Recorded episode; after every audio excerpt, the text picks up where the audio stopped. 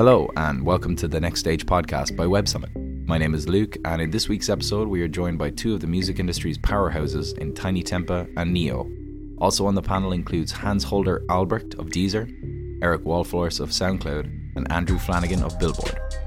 From center stage of Web Summit 2016, the panel discussed their opinions on music streaming platforms and how best to utilize social media.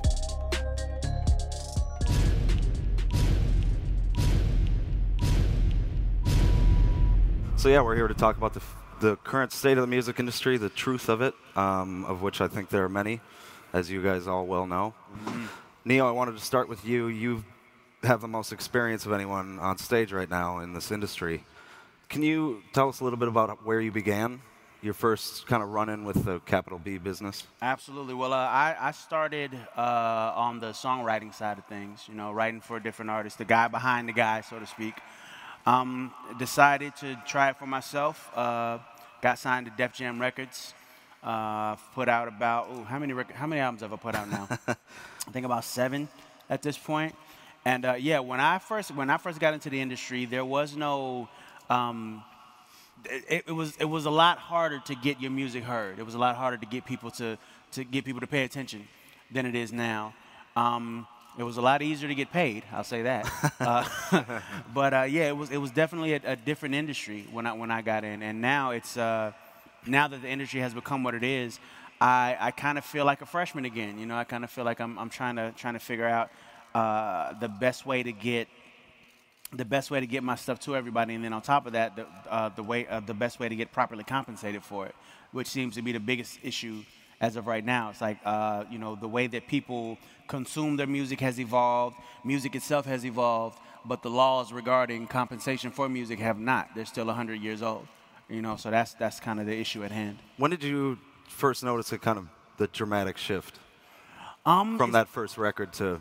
it started with the whole downloading thing, you know, where um, it just became people became less and less interested in going to the store and buying a CD and more about you know uh, finding uh, finding a way to get it for free. You know, and that was around maybe around my third album or something. Mm-hmm. You know, first two albums things were great. You know, the people were doing it the way that the way that I knew to do it, and then this new downloading thing came in, and now we got streaming. Which the crazy thing is, there's more there's more music being consumed now than ever. Like, which is which is really cool, but it's not it's not uh, financially it's not financially stable anymore. You know, songwriters are barely getting by now because of the fact that there's no there's no laws in regard to streaming. Mm-hmm. You know, so it, it sucks. Put it in layman's terms, it sucks. Tinie, you came up when all this had been well decided. Yeah. What what was your first kind of how does that how does your uh, intro dive jive with with his? Well, to be honest, it's actually really interesting hearing you say that because I I think I'm an artist that came out around maybe your third album. So when downloading was fully, I guess it hadn't like kicked off totally, but it was very much in place. Everyone was aware of what an MP3 was, mm. and if anything, I think that that was very beneficial for me as a new artist because like there wasn't any record labels that were interested in me from the offset. I wasn't writing any songs for anyone, so I was at a point where I was willing to give my music away for free just to anyone that heard it. And so I used platforms like uh, MSN, Messenger, and MySpace to kind of cultivate these little fan bases, whether it was like a thousand people at a time, 2,000 people. On each platform? On each platform, really engage with them, you know, whether it was through direct messaging or through it was like sharing pictures or um, just giving away free music via like freestyles and whatnot. Um, and I guess I just kind of started from there. So it's, it's something that I've always embraced. I think now that we're in a kind of streaming era, um, I, I, totally agree with Ne-Yo in the sense that I don't feel artists are being compensated, but I think it is a good time for um, the artist who hasn't been being developed for the past five years, if that makes sense, like behind the scenes. I think anybody has a shot at becoming a big star, and I think True. that that for me is a is a great thing, and I think that that's a plus. The fact that we're not being properly compensated is definitely not. Um, but then the other thing I also think is that after signing to a record label, I think you feel like all of your problems are going to be solved.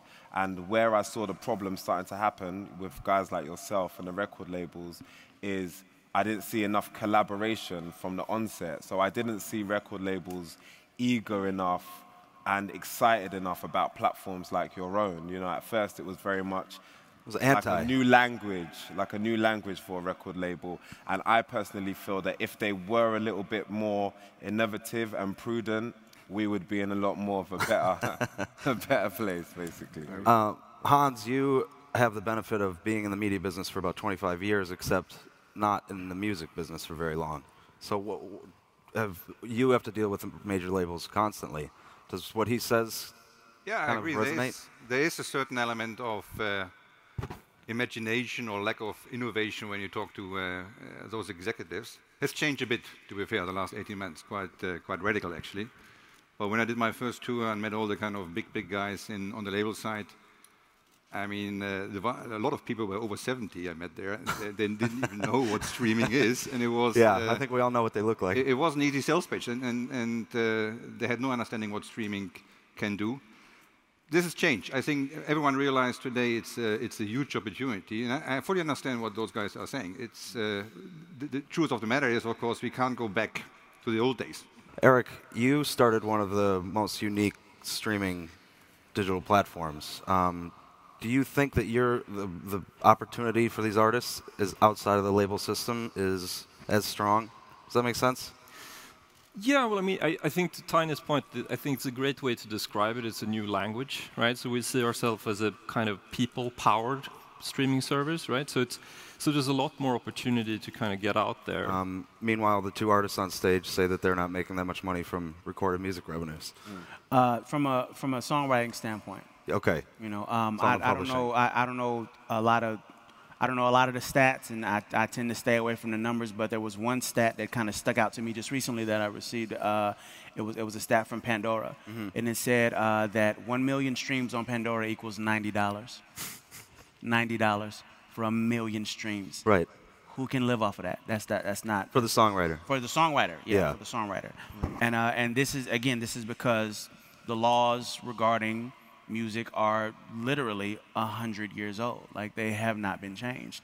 And I, I've actually been to Congress twice now with ASCAP, uh, trying to just basically get them to pay attention to this issue. Yeah. And you know they, they do what they can, but I mean they're Congress. You know they. Can you explain a little bit, that, just a little bit of the backstory on the songwriting royalties, the the payout, the ASCAP hundred year rule? Well, I, I again, I'm I'm not I'm not super uh, knowledgeable Okay. about about those things. I'm not a I, I don't I that's the reason I went with ASCAP, you know, Mm-hmm. so they could they could handle the heavy lifting in regard to that.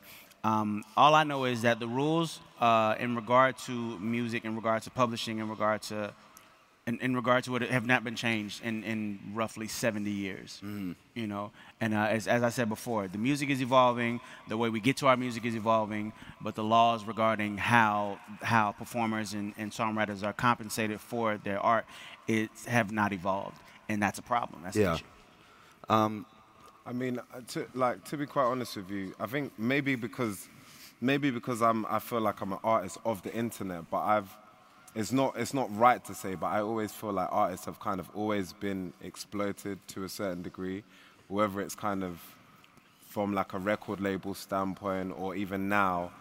However, I feel like we're in a transitional period. I feel like it's going to get better and better. And I think the thing that excites me about streaming is before you might buy like a physical copy of a record and you might move house or you, you know, the, the device might change and then you kind of lose the record or you, you can hold it and it can become Forever. antique or Until it breaks. Yeah, or until it breaks. or Then you have to buy a new one. Exactly. But now, what really excites me about the future is because of streaming now, I can play my own song to my child in about 50 years just by the one click of a button, you know, and for me, that is an exciting prospect. And I just, and, and you know, I think Ne-Yo's point as an artist as well is one of the most important. I think as long as we have platforms like this to express our frustrations, I feel like after a while, people are going to listen and things will change. We may just have to suffer during this transitional period. But I think in the long term, it's going to be better for artists. I think also the fact that when you're signed to like a record label, you don't even get information about who you're who's listening to your music, what they look like, what country they're from, None of it. how many times they That's insane. clicked on a song. Like for me, it sounds a bit stupid because I'm not even in Ne-Yo's position, but for me, that is more valuable than money itself because it means that you can basically continue to uh, expand your business around yourself.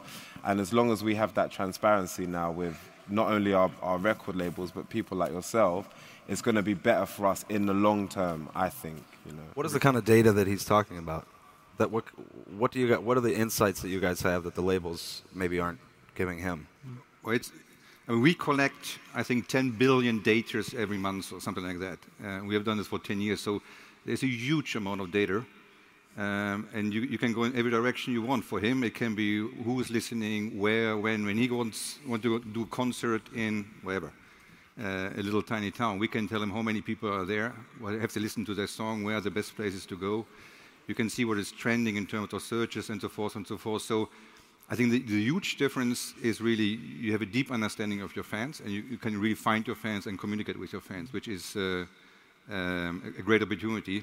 And I agree, the, the data part, for example, we, we give to the labels for free, so it should be accessible to the, um, to the artists as well. You can take a lot out of there. I mean, it's, you have a deep understanding of the consumer. The interesting thing is, and that's the other part, is um, at least our experience, I guess is yours as well, there's nothing more individual than the way uh, people listening to, to music on, on streaming. I mean, everyone, every, every customer we have worldwide is unique and has his own music DNA. And to figure that out for an artist and then to work with is quite fascinating. We were talking backstage about the always-on kind of requirements of being an artist now. What does that What does that cost, right? If if it's a zero-sum game and you're trying to make your art, but you also have to tweet and Instagram constantly. Well, I mean, it it, it uh, to a degree, it, it kind of takes away from the creative process. You know, if I'm if I'm if I catch a wave, I catch a vibe, and I'm writing, and then all of a sudden I remember, oh crap, I haven't tweeted in an hour. Oh, uh, let me put that down and get to, you know what I mean? It, it kind of gets in the way. Um, uh, which, which is why, I, as, I, as I told you backstage, I'm all about you know having people help you out with it. I have someone that works with me with my social media to where I don't have to think about okay every hour I need to post this or every two days I got to post that or whatever the case may be. I have help with it. Um, I, I, I dig, I, I definitely dig the whole concept of social media and just being able to have that direct link to your fans. I, I might be showing my age right now, but I recall a time where you had to write a letter and, uh, you know, mail know it what and is. pray that somebody wrote you back. And then when it wrote you back, you don't even know if it was the artist that wrote you back. It could have been anybody, you know. So now that you can get directly to the fans and they can speak directly to you, it's, it's, it's a great thing. I mean, but that's your native language, right? Yeah. Kind of as we were talking about. I'm not gonna lie. Again, I'm in a rock and a hard place. The YouTubers have fucked us up. Basically, we're screwed now. As a result to the YouTubers, it's mad. Like it, the how often they're online every day, every second, updating videos every day. It's hard to keep up as a very active artist, someone who's touring all the time. You mean like PewDiePie is fucking you up? Yeah, basically, or KSI, or um, who's the guy, the big guy from America? I forgot his name, but Not sure. Yes, yes, exactly. You know who I'm talking about. So it's very difficult. And then on the flip side, you have artists like Ne-Yo, artists like the Jay Z's, and artists who I've like grown up listening to and been around during their time who I know don't have to deal with their social media that much, and I'm kind of jealous of that. I'm kind of like, I wish I just had a person that could just, you know. Um, so it's kind of like the rock and the hard place because you're aspiring to be successful enough to be at a point where you don't have to deal with it. However, this new generation of youth, whether they're like sp- specifically musicians or they're YouTubers, the rate that they are on the internet and the, the way that they are able to communicate the, in, the internet language is is times 20 what we can do. And I guess the next generation will be even more advanced and even more advanced. And so I guess it's good. And every, you know, you have you also have artists like Adele who don't really use social media that much. So I guess it's different people for different things. But because I've always been an artist who's been on the internet, I used YouTube very earlier on. Um, I feel like it's almost like a duty that I owe to my fans. And anytime I get like a really big song or I sell a massive album or I do a big tour and I don't interact with my fans as much, I always feel the You see the, the kind of yeah. I see the because I guess that's just what they're used to, you know. So it's annoying, but Do you have like do you have a, a digital team? I mean, what is it? What is it? Well, What does that look like? Yeah, slowly but surely, I'm I'm trying to uh, put together my own digital team. We have we also we have like a record label digital team, but like I said earlier, the frustration was uh, record labels working with third-party partners, exchanging all of this information and knowledge between themselves, not giving it to the artists. That was always like a weird thing. So when I first when, when you first sign a record deal, they don't they don't take control of your social media, but they like to be across it. So they say, oh, you know, mm-hmm. if you like, let us know how we can log into your Facebook. Let us know how. obviously, not with all the dirty pictures, not the private one, the, the main one. Not the Snapchat. Yeah, yeah, not the Snapchat. So you give them all of that information, but when you're not getting anything back, that's when, for me, I felt like I needed to start building my own one. Yeah. Mm. So now I have someone who is, I guess, like helping me create the content for the social media, but I'm still very much hands-on because again, I've realized with these fans, if you have someone who is on the internet every single day, and then you have someone who, you know, hires someone to post a tweet, these fans now are savvy enough where they can almost tell the Yeah. difference of your The type voice. you know, and um, look at the world that we're in. You know, we have Kim Kardashian as the most famous woman, Donald Trump as the most famous man. Very sorry in the about that. world. But most of these people are been on reality. That's not a bad combination, actually. I mean, they should get married. They should have a child. But yeah, no, mo- most of these people have been very much on reality TV. They've been very much in our faces. They've been very much accessible to a certain degree, whether it's with their articles or their tweets, or and that's just the reality of the world that we live in now. So it's it's almost like a get with the times kind of situation. Yeah. I recall a time where, where the mystique was the thing. Like, that, Right. that people didn't mm. know was what made it cool. Mm. That is not the case anymore. No, they want to know what you're eating for breakfast. They want to mm. know, what- they want to know everything of every waking moment of every day. And I, I get it. I understand it. I'm just very, I've just very much always been the person too busy living life to stop and take the picture. You know what I mean? Yeah. So that's that's why that's why I have somebody that helps me with that. You know, because I'm. I don't. I don't even take good selfies. It's just not. I'm good at. So I have somebody that'll take the picture and then post it for me, uh, and and it, it helps. It does help. It does help. But at the same time, especially in regards to things like Twitter, you can't you can't have somebody tweeting for you. Yeah. Because it's the way you talk versus the way this person talks or whatever the case may be. They're, they're yeah. They're not. They're not stupid. They know Yeah. that, that they know that it's not you. Yeah. But as far as advertisements and things of that nature, you know, it's, it's good to have somebody to. It's good to have an extra set of hands Of to, to help you know help get that stuff out there. Definitely. this this demogra- like this generation they so the millennials they grew up with an ipod right? But this generation grew up with an iphone or an an- android device and that's a supercomputer. I mean it's it's a completely different world right? And the way they relate to social media the way they use social media is sort of vastly different. I, I can relate to you. I mean we're hmm. sort of the same age and and it's it's just fascinating to see because they're engaging with things in a on a completely new level right? Yeah. so I mean, we were talking a little bit about the silo, the media silos that everyone kind of builds around themselves, right? P- the people you follow on Twitter or Facebook, that's what you see, and you don't see anything outside of that, you know? Um, I'm wondering if the same applies to music tastes, right? If it's if you're an artist and you and someone kind of has built you into their silo, or you fall outside of it. Does that make sense? How you break into tho- those bubbles? Um, I, I, that's that's a good one. That's a good one. I'm honestly not sure. I I honestly stopped concerning myself a long time ago with people that don't listen to my music. That's you know fair. What I mean? Like like why am I like? uh, And I, I, I used to be really, really bad with that. Like I would read, I would read my Twitter feed, and there'd be 200 positive messages and five negative ones, and I stay and I'd be focusing on those five. Like, what did I do? What can I get? These, what can I do to get these people to like me?